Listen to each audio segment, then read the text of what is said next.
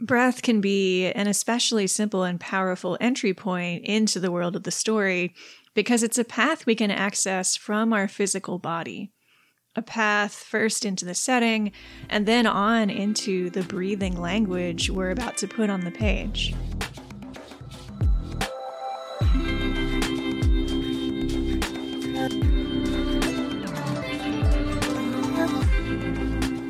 Welcome to The Inspirited Word, the podcast for visionary writers ready to stop second guessing their storytelling and ready to start breathing life and spirit back into their craft. I'm writer and editor Mary Lanham, and I'll be your host and fellow seeker as we rediscover the true power of our work, our words, and maybe even ourselves.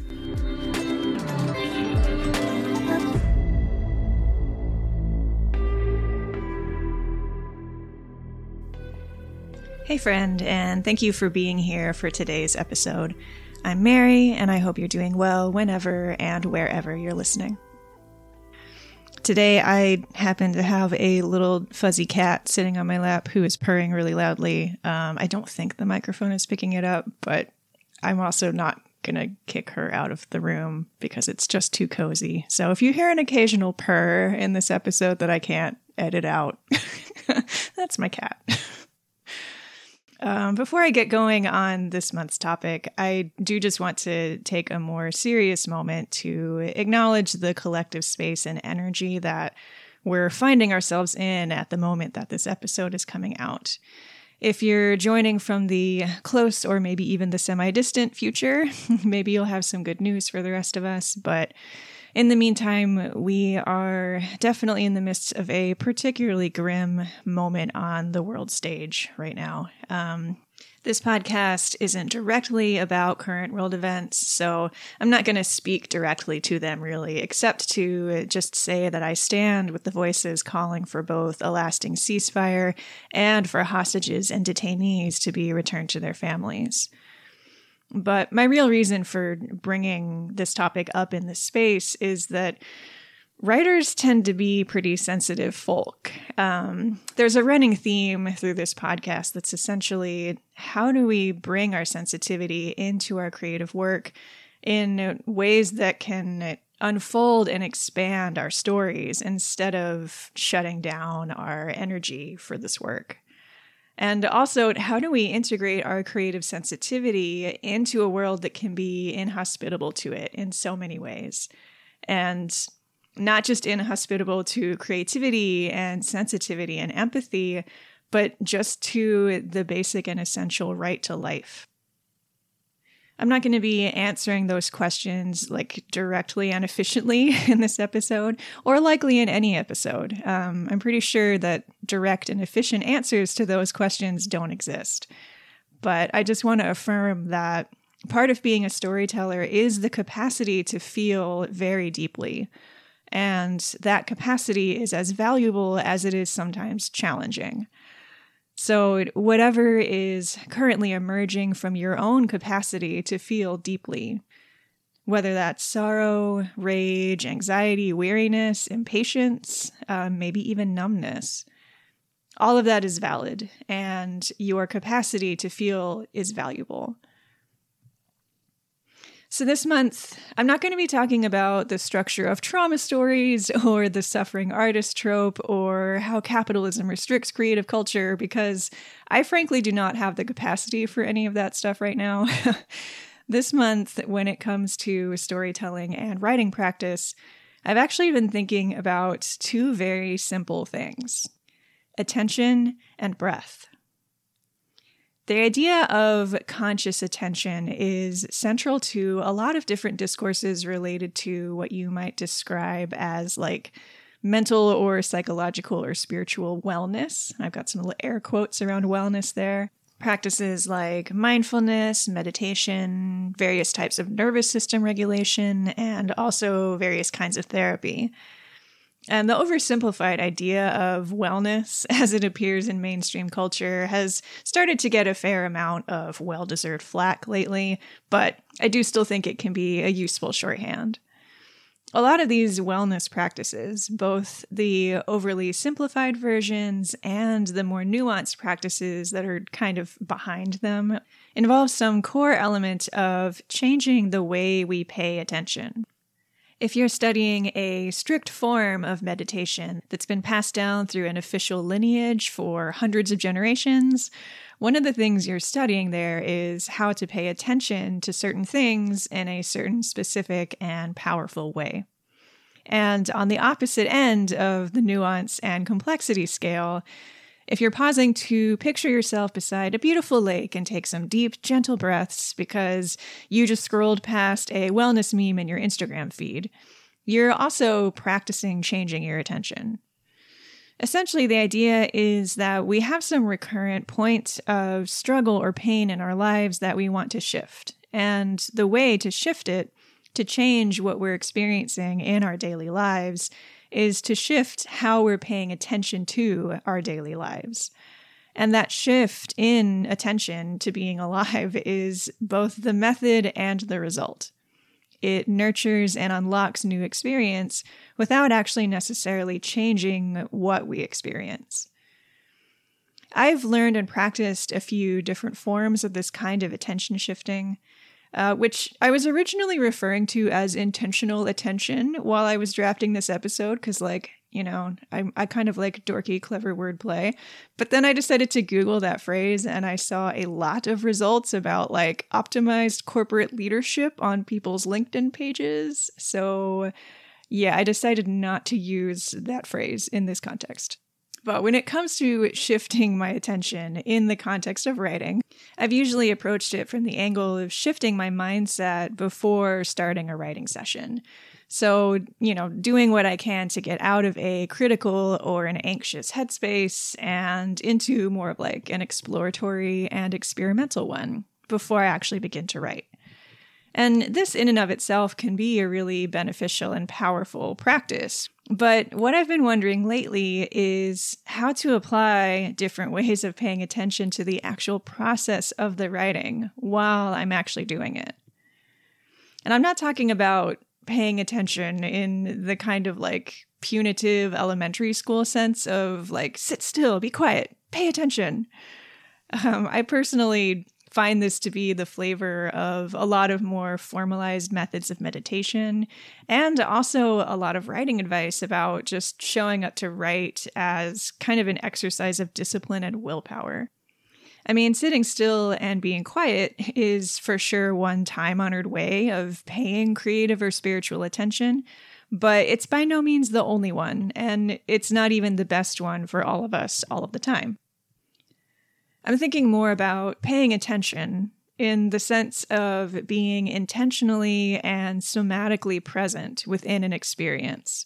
So, in this case, the experience of storytelling. And I'm using the phrase somatically present to convey a type of embodied connection or awareness that I think is often missing from the way writers tend to conceptualize their writing process. Somatics is used to describe some types of therapeutic practices intended to change the way people process trauma in their bodies. And these practices are becoming more commonly known lately as tools for mental and nervous system health beyond just treating acute cases of trauma. So, if you've maybe encountered terms like somatic experiencing, therapeutic tremor, or EMDR, those are all types of somatic therapy. And I have a layman's knowledge of some of these techniques, but I'm mostly using the word somatic here in its more general sense of just the mind body connection. It's similar to mindfulness, but with a bit more emphasis on the body part of the equation. And specifically for our purposes, I'm thinking about how we might be able to tap into our somatic mind body connection to cultivate and access deeper awareness of storytelling. Not awareness of our ideas and theories about storytelling or like awareness of our ideal goals for a story that we're currently working on, but actual awareness of our story itself and the embodied relational process of giving it form. And I'm aware that this ironically sounds pretty theoretical when I s- explain it that way and not embodied, but at the root, this is all just about different ways of paying attention and playing with how it changing our attention changes how it feels to write. Okay, that still sounds a little bit like word salad. Um, it's going to get more concrete, hopefully.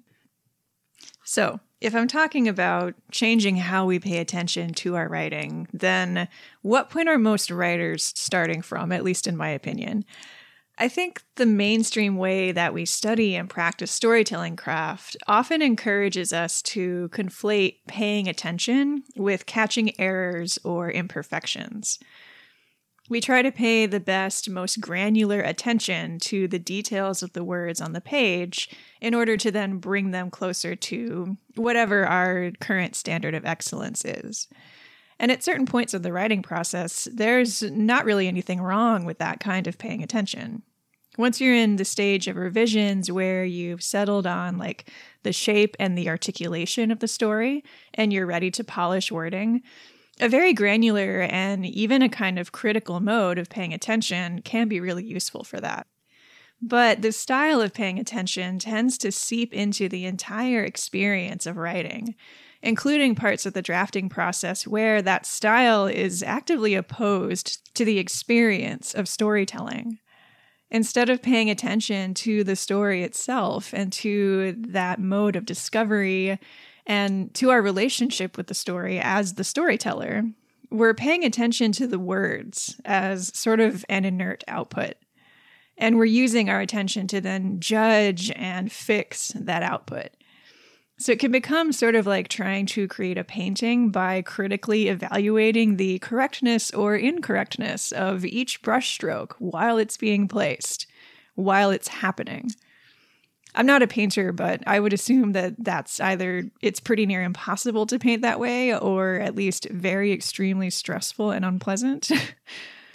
One of the side effects of anxiety in its many forms is that it messes up your ability to pay attention in ways that aren't critical or catastrophic or hypervigilant.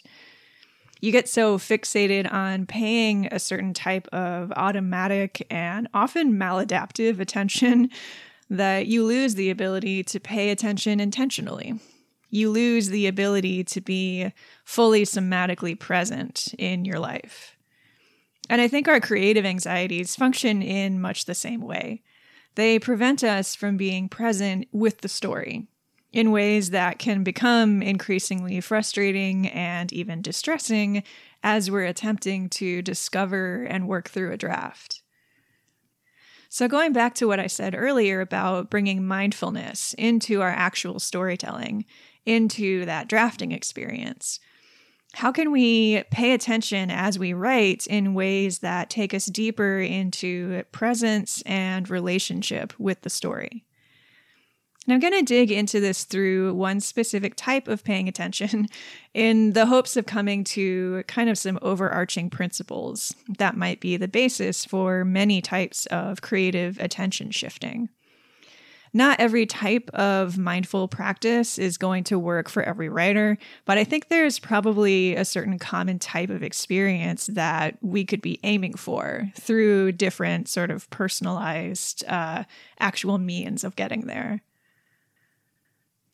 Paying attention to the breath is one of the cornerstones of many different mindfulness and somatic techniques across many different cultures. So I thought it would make an especially powerful example to explore to try to kind of come to some of those larger principles. How might we use our breath to pay deep attention to the story and to our storytelling process as we're writing it? I'm going to reverse engineer a bit here and first consider a way to think about breath in storytelling that's more concrete and maybe a bit more familiar. One of the core ways readers experience a story on the page is through the pacing of individual scenes, and then the pacing of how those scenes connect into the overall form and fabric of the story. And just as a quick throwback to last month's episode on structure and form, Pacing is one of the craft elements that Jane Alison looks at in order to categorize stories into the different structural shapes that she talks about in Meander, Spiral, Explode. One way to get to a stronger, clearer perspective on the pacing of a scene is to consider the way it breathes on the page. And I mean that literally here, not just metaphorically or metaphysically, although I think that's part of it too. Reading scenes aloud is a common revision tip, and it's really effective. It works partly because it encourages your brain to experience the words on the page in a really different way than most of us do while we're writing. The physical act of speaking the words causes us to literally hear them in a different way. But when we read a scene or a full story aloud, we're also interacting with the story physically through our breath. Just as we literally hear the story, we also literally breathe with the story. Embodied language inherently breathes, and so language on the page breathes as well. And the way a scene breathes has a subtle but strong effect on the way a reader experiences the scene. I think this is really what writers and editors are talking about when we say things like, this pacing feels a little too rushed, maybe it could be expanded a bit here. Or alternately, if we say something like, oh, this scene is a real page turner, great job. I think pacing feels off, either too fast or too slow, when the language on the page is breathing faster or slower than what makes sense with the content of that scene, or with the writer's goals for the scene. When we breathe with a story by reading it aloud, we become mindful of that breath in a way we often aren't while we're writing it becomes easier to really pay attention to what's on the page. Or maybe it becomes harder to let our ideas about the story eclipse the reality of the story's current form. Think about it from the perspective of revising character dialogue. Reading dialogue aloud is really helpful because it provides an embodied gut check on whether an actual human would actually say whatever dialogue you've put in the speaker's mouth. Or even if the story isn't aiming for realism, it still gives you that kind of physical gut check on whether the dialogue feels and sounds true to the characters and the story. This is editing Mary hopping in here briefly to say that while I anticipated that my cat's purring might get picked up by the microphone, I did not anticipate that her snoring might get picked up by the microphone. So if you just heard a little cat snore, that's that's what that was. Okay back back to the episode. But in a way, all written language is dialogue. It's a representation of language that breathes. This is why we describe writing as having a voice, even when there's no dialogue.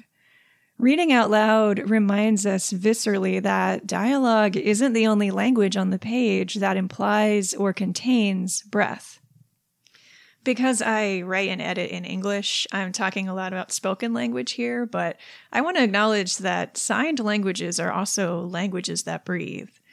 Breath is just as much part of the form, the expression, and even the grammar of signed languages like ASL. And so, breath is just as much part of the artistry of signed storytelling as it is in spoken storytelling. So I don't think it's going too far to say that breath and human storytelling are fundamentally inseparable in pretty much any form you can think of. Even if a story is never spoken, it breathes because human language breathes. And this matters for writers because the way breath moves through bodies has a lot to do with the way stories affect us on the most fundamental biological level. We can feel this instinctively in storytelling settings like live theater and music. After an experience when we get really drawn into a good dramatic performance of a play, we might say things like, Oh, I was holding my breath all through that scene. When the audience cheers or yells or sings during a live performance, we're physically expressing our connection with that performance through our breath.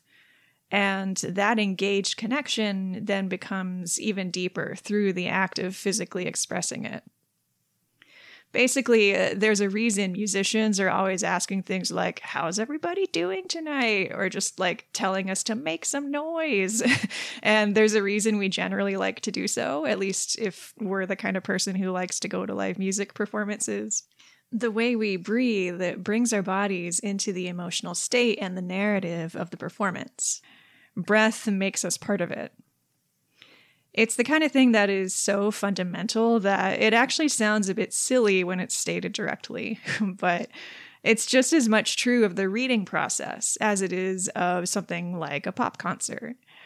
There's even an increasing amount of literary theory that brings in scientific frameworks like embodied cognition to analyze the way readers actually experience a story spatially and physically while they're reading it not just as like a kind of disembodied reading mind. The examples of scene pacing and dialogue are just two ways a reader might become physically engaged or sort of somatically synced with a story through the way their mind body relates to the actual words on the page. And the breath is a key way bodies relate to stories. So it's a key way readers can come into the kind of deep connection with a story that will leave them changed in new ways each time they read it. Okay, so hopefully you're on board with me about using breath as a tool for experiencing the story while we're revising the wording. But I started this whole discussion by saying that the way we pay attention while we're drafting should probably not be focused on making those detailed decisions and judgments about the wording. Because, at least speaking for myself, that's where things tend to start going into a criticism spiral, or even into that panic response that I bring up a lot on this podcast. So, then the next question I have is how can breath be a tool or a portal for paying mindful attention while we're trying to get words on the page? Not just as a tool before our writing session to get us kind of settled and focused in on a creative headspace. And not just a tool for after we've gotten the words down when we're revising. Exercises that use mindful breath are often focused on grounding. And here I mean grounding in the common sense of calming the nervous system by bringing awareness back into the body. But writing often feels like a fundamentally ungrounded activity.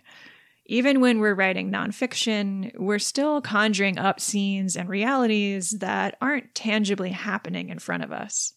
So, paying attention to our breath in the typical way might keep us feeling more calm and grounded, but it could actually pull us away from the story or from our sense of flow. Creative flow states often leave us pretty unaware of our bodies to the extent that we may not notice that, like, our hand is starting to cramp, or we haven't drunk any water in hours, or that we're slouched into the posture of a deceased pill bug with one shoulder hiked all the way up to our ear, typing frantically. We release the sense of being grounded in our bodies and surroundings and become sort of like untethered brain beings floating in some other unidentified and unacknowledged space. And I'm starting to think that there may be a lot of power in just acknowledging the space we'd like to be in as we write and enter flow, which is to say, acknowledging the space of the story. What if, right before we begin to write, after we've got our physical writing space and our body settled and ready to go, what if we were to somatically ground into the space of the scene or the passage that we're about to draft? What if we took the time each time we draft to pay deep attention to the story space before we start putting words on the page? This is probably easiest to imagine doing if you're working on either fiction, memoir, or like scene based poetry, maybe. So, stories with a proper setting and with characters of some sort moving around in that setting. Grounding into the story space will be a bit weirder for projects that don't have a setting, like, just for example, writing this podcast. but I'll come back to that in a minute. Looking at a story with a fairly concrete setting, grounding into that setting could be as simple as taking a couple minutes to really pull up that setting around ourselves somatically before we write. And I don't think this needs to be complicated. The trick is in allowing ourselves to really go there, not in making the method overly complex or like clever. Breath can be an especially simple and powerful entry point into the world of the story because it's a path we can access from our physical body. A path first into the setting and then on into the breathing language we're about to put on the page. When you conjure up the world of the scene, what's the air like? How are the characters breathing within that setting? How clearly or deeply can you feel into that quality of breath? And then what do you start to feel or notice once you do? What becomes the first sentence that you want to write?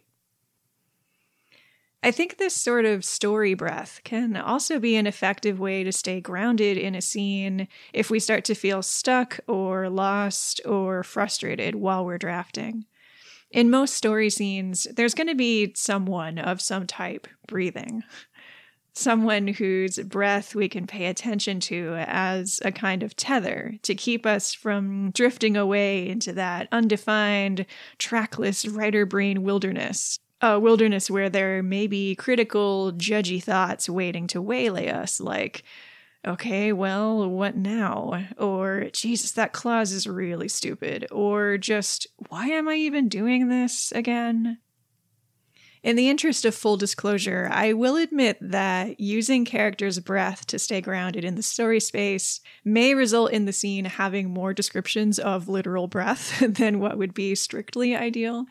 But, like, it's a draft part of my whole point here is that it's okay if your early drafts have too many descriptions of people breathing, as long as you're connecting deeply with the story.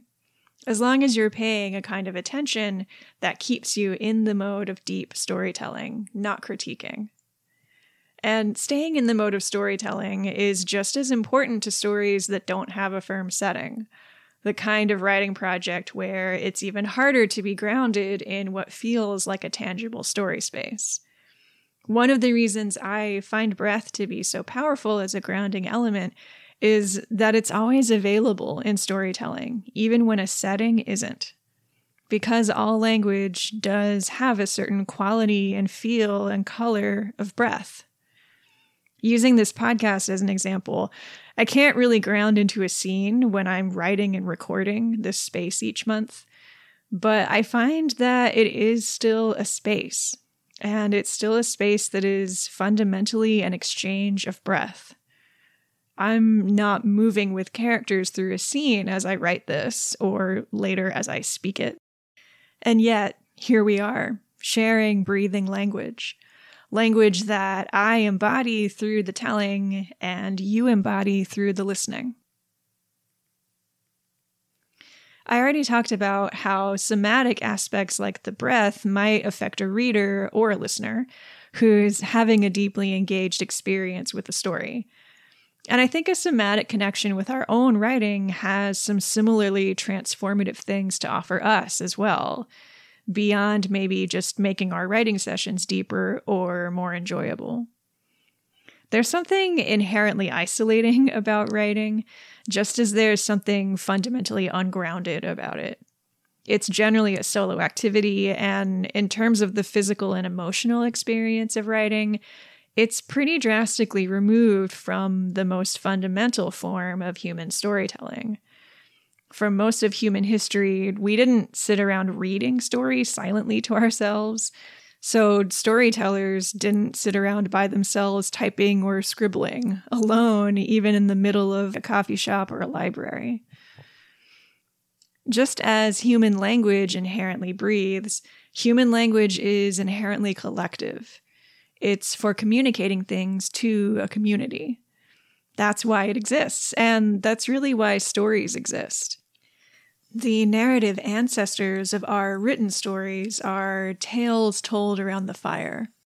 Tales to keep the cold away, tales to help bury the dead, tales to make the workdays pass quickly and the festival nights last until sunrise. Tales for communities of bodies. Storytelling isn't really meant to feel disembodied or isolated or even individual. Our storyteller ancestors knew that stories were about relationships, about the collective imagining of communities of bodies.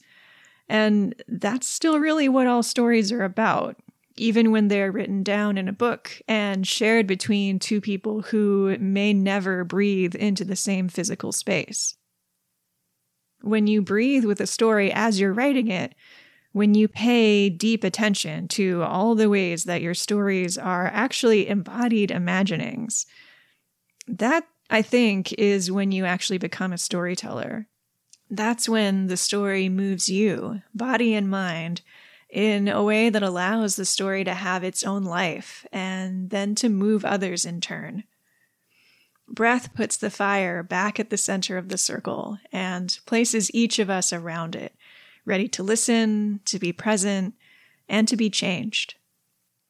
And if nothing else, if breathing with a story as you're writing it just helps keep you from ending up spiraling for 40 minutes in full on dead pill bug posture, that in and of itself is probably a great place to start. Back near the start of the episode, I mentioned that breath is just one possible path into paying deep attention and creating a more somatic writing experience. This month's writing tip for newsletter members is all about that. It's a brief exercise to help you figure out what embodied senses, in addition to breath, would maybe be the best place for you personally to start playing with a more somatic approach to writing. It's basically an easy, hands on way to get some data points on which senses pack the most proverbial punch for you in terms of helping you become somatically immersed in a story. If you'd like to get access to that exercise, you can scroll down in the show notes on your phone or on the episode webpage to join the newsletter circle. And remember that if Substack is your jam, you can now get Substack access in the mobile show notes specifically, so on your phone. And just one last note before I sign off for this month. I didn't directly reference any source materials in this episode, but I did want to say that my percolating ideas about breath and storytelling have been more generally influenced by a lot of sources and cultural threads.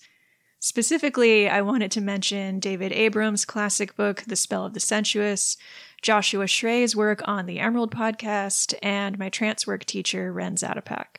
Check out the show notes for links to their work and possibly a couple of others if I happen to think of somebody else that I should really include before this episode actually drops. So, a little bit of suspense or surprise there, possibly. Thank you for sharing the air in this virtual space with me today.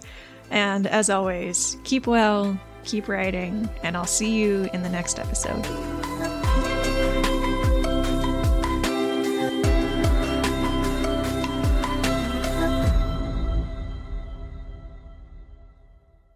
Little kitty cat, little figgy, do you have anything to say for yourself now that I've finished recording?